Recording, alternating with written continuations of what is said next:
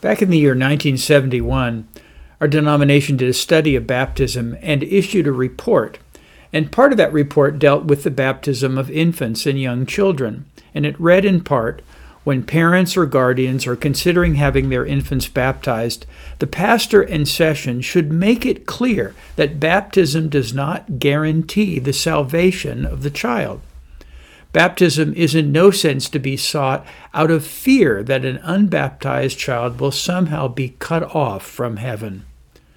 Now, it may surprise you that our forebear, John Calvin, though strongly endorsing infant baptism, also taught that baptism is not a requirement for salvation.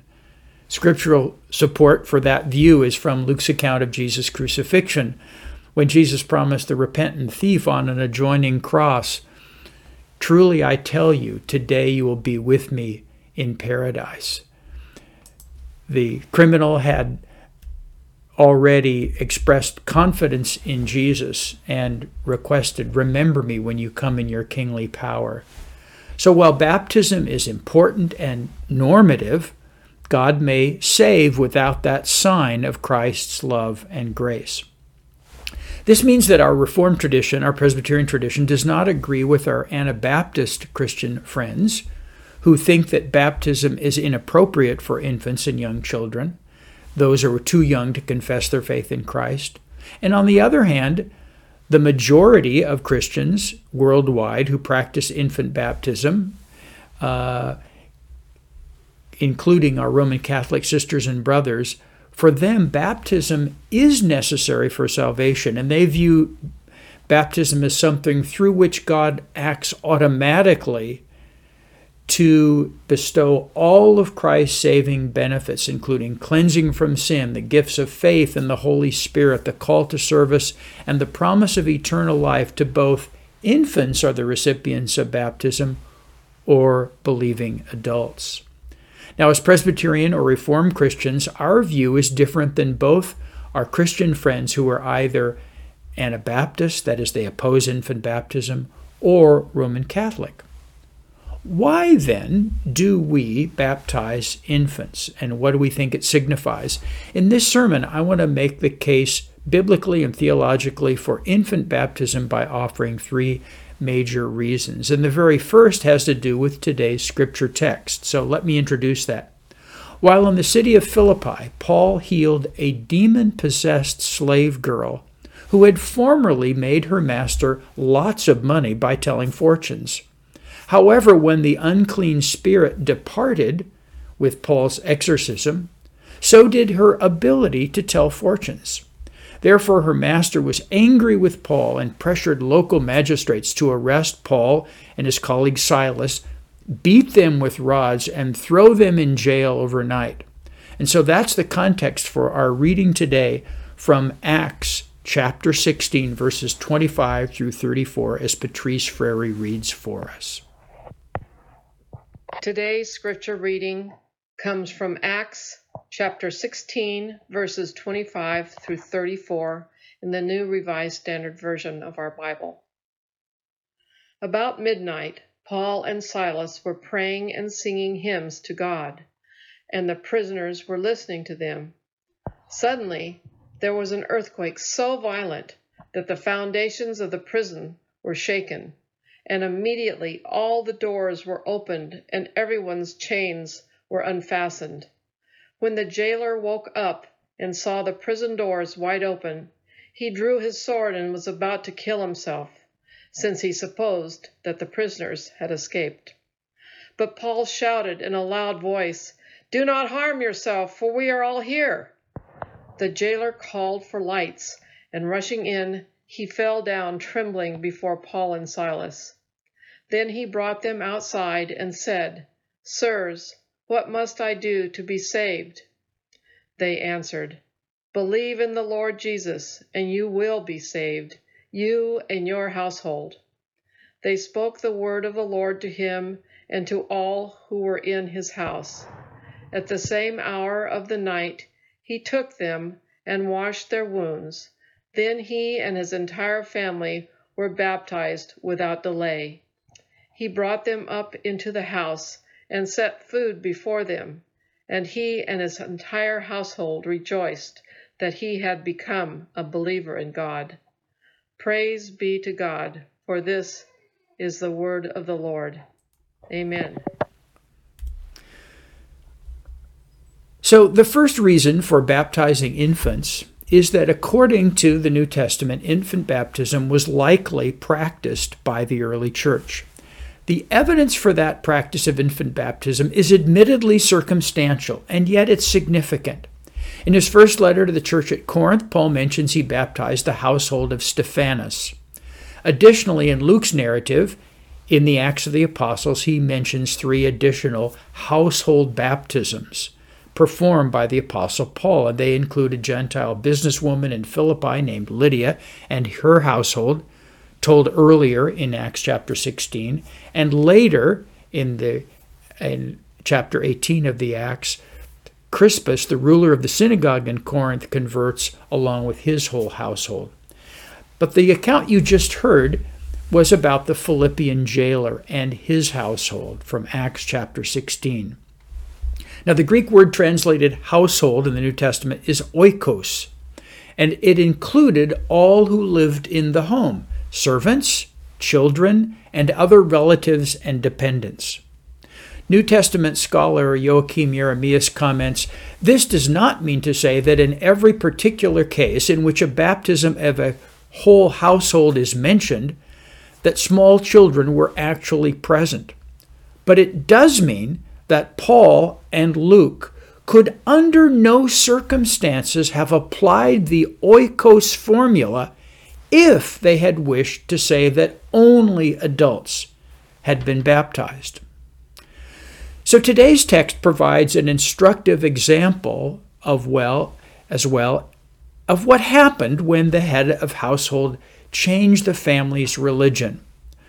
Following a great earthquake, the jailer of the prison asks Paul and Silas, Sirs, what must I do? That's singular. That I, singular, may be saved. And they said, Believe in the singular on the Lord Jesus, and you shall be saved, you and your household.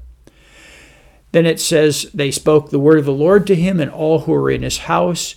And at the same hour of the night he took them and washed their wounds. Then he and his entire family were baptized without delay. He brought them up into the house and set food before them, and he and his household, entire household, rejoiced that he singularly had come to faith in God. So Jeremias comments about that passage. He says the conversion of the father of the household implies the salvation of the household and is the cause for the joy of the members of the household. Now, in our culture, friends, of course, the decision to become a Christian is viewed in individualistic terms, in our very individualistic uh, culture and thinking. However, in first century Middle Eastern culture, conversion was not always an individual decision. Whole families, or even whole tribes of peoples, often converted with the tribal chief or the head of family. What all this means is that it is likely that at least some infants and small children were included in the four New Testament examples we have of household baptisms. So that's the first thing I want to say that it's likely that the early church did practice infant baptism itself in view of these four specifically mentioned episodes of household baptism. The second reason why, why infant baptism makes sense in our Reformed or Presbyterian tradition is that it beautifully illustrates the good news, the gospel truth of God's prevenient grace for us in Christ. Paul writes at Romans chapter 5 verses 6 and 8. While we were still weak, at the right time Christ died for the ungodly. God proves his love for us in that while we were still sinners, Christ died for us. In other words, while we were still helpless like an infant, Christ didn't demand our reform and repentance and obedience before offering his life to redeem and forgive us. In other words, faith and obedience are our response, the designed ideal response to God's saving act in Christ but not its precondition. then in response to God's grace in Christ, his death and resurrection, then we are invited to trust in and obediently follow him. For believers, the typical pattern is hearing the gospel, repenting, embracing Christ by faith, receiving the Holy Spirit, and then undergoing baptism as a sign of those realities. However, for infants and young children who cannot understand the gospel, infant baptism points to God's grace for us in Christ and his sacrificial death for us, which precedes our response of repentance, faith, and Christian service. Now, some of our Christian sisters and brothers are active in churches that reject infant baptism, and they're labeled theologically Anabaptist churches. Instead, they practice the dedication of children in place of infant baptism. Their emphasis in dedicating infants is on our response to the gospel, not God's prior saving act in Christ. And while baptism is both God's act and our response, what God has done for us in and through Christ is more important than what we do in response. Therefore, the focus of infant baptism in our tradition, in our church, is on the grace of Christ, on what God in Christ has done for us, which we could not do for ourselves. Now, our response isn't trivial but it's a distant second when compared with God's saving acts in Jesus. So, baptism illustrates God's prevenient grace for us in Christ that it's given us prior to our response of repentance and faith. It's also likely it was practiced in the early church. And a third reason for embracing the practice of infant baptism is that it's related to the Jewish practice of the circumcision of male infants. In his letter to the church in Colossae, Paul describes baptism, in fact, as spiritual circumcision, directly linking, directly joining circumcision with baptism. And as we read earlier from the Heidelberg Catechism, we believe that while circumcision was the sign of the Old Covenant and entry into the Old Covenant family, baptism replaced it as the sign of entry into the New Covenant. So, in Paul's time, or Jesus' time, or even prior to that, those eight day old male infants who were being circumcised could not understand anything about God but they were circumcised with the hope that they would become people of faith, i.e., those circumcised in heart as well as in the flesh. Now, today, parents who present their infants for baptism come with similar hopes that in time the baptized child will confirm the faith filled promises made on his or her behalf by parents years earlier and then later embracing Christ for him or herself, confirming those baptismal promises or vows. And just as infants were circumcised only once, as they first entered the covenant community for obvious reasons, so we believe that we can be born again only once, and that baptism should be received just once, whether as an infant or as a believer. So today, Christian parents seek the assurance of God's blessing for their children, that they're welcomed into God's new covenant family uh, through Jesus Christ. And yet, at such a younger young age as they cannot yet understand a single word of the Christian gospel.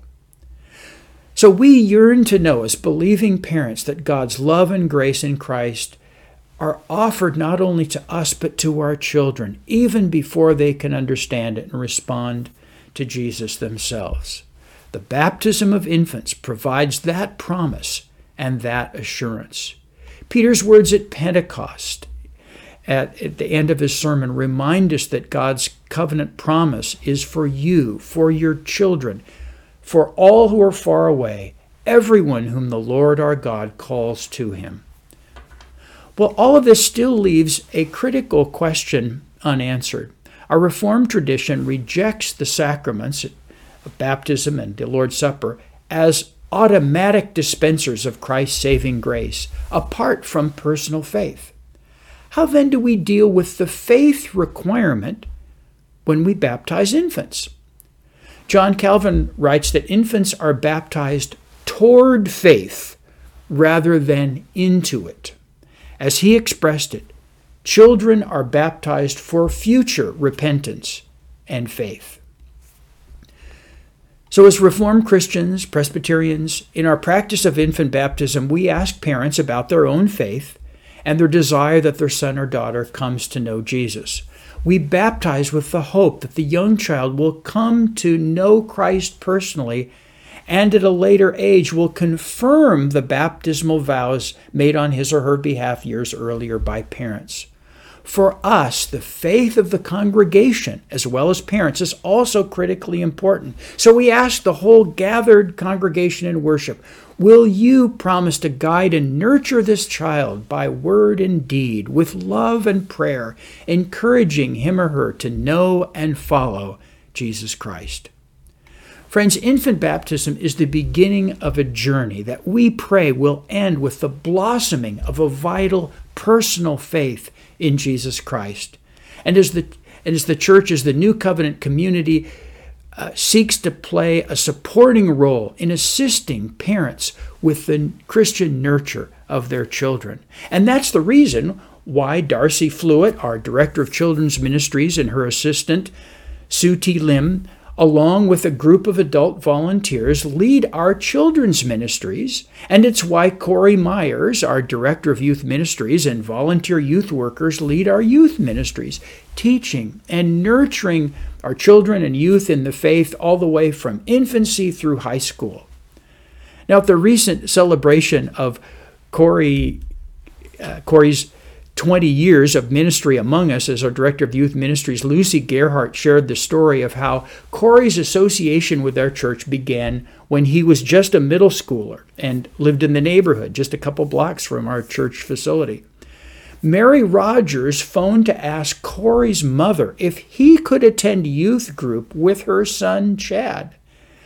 And so, friends, thanks largely to this church's youth ministry, Chad is now a Presbyterian pastor, and Corey is our long serving director of youth ministries. In my own life, I was encouraged in my faith by three couples who were involved for decades in both children and youth ministry at First Presbyterian Church in Santa Cruz Bob and Louise Hope, Al and Iris Hanson, and Bob and Ann Carl not only taught but modeled the faith for me. I wouldn't be here today as a pastor without their influence and their love. So the next time you are asked to serve in some role in children's ministry, like maybe be a church school teacher or vacation Bible school worker, or in youth ministry, some way working in this, a team of people that work with Corey, please prayerfully consider it. Who knows who you might influence to faithfully embrace and follow the Lord Jesus. May God lead us as a congregation in nurturing the children of our church family so that those we baptize and others as well will come to love, trust, and serve Jesus Christ. Amen.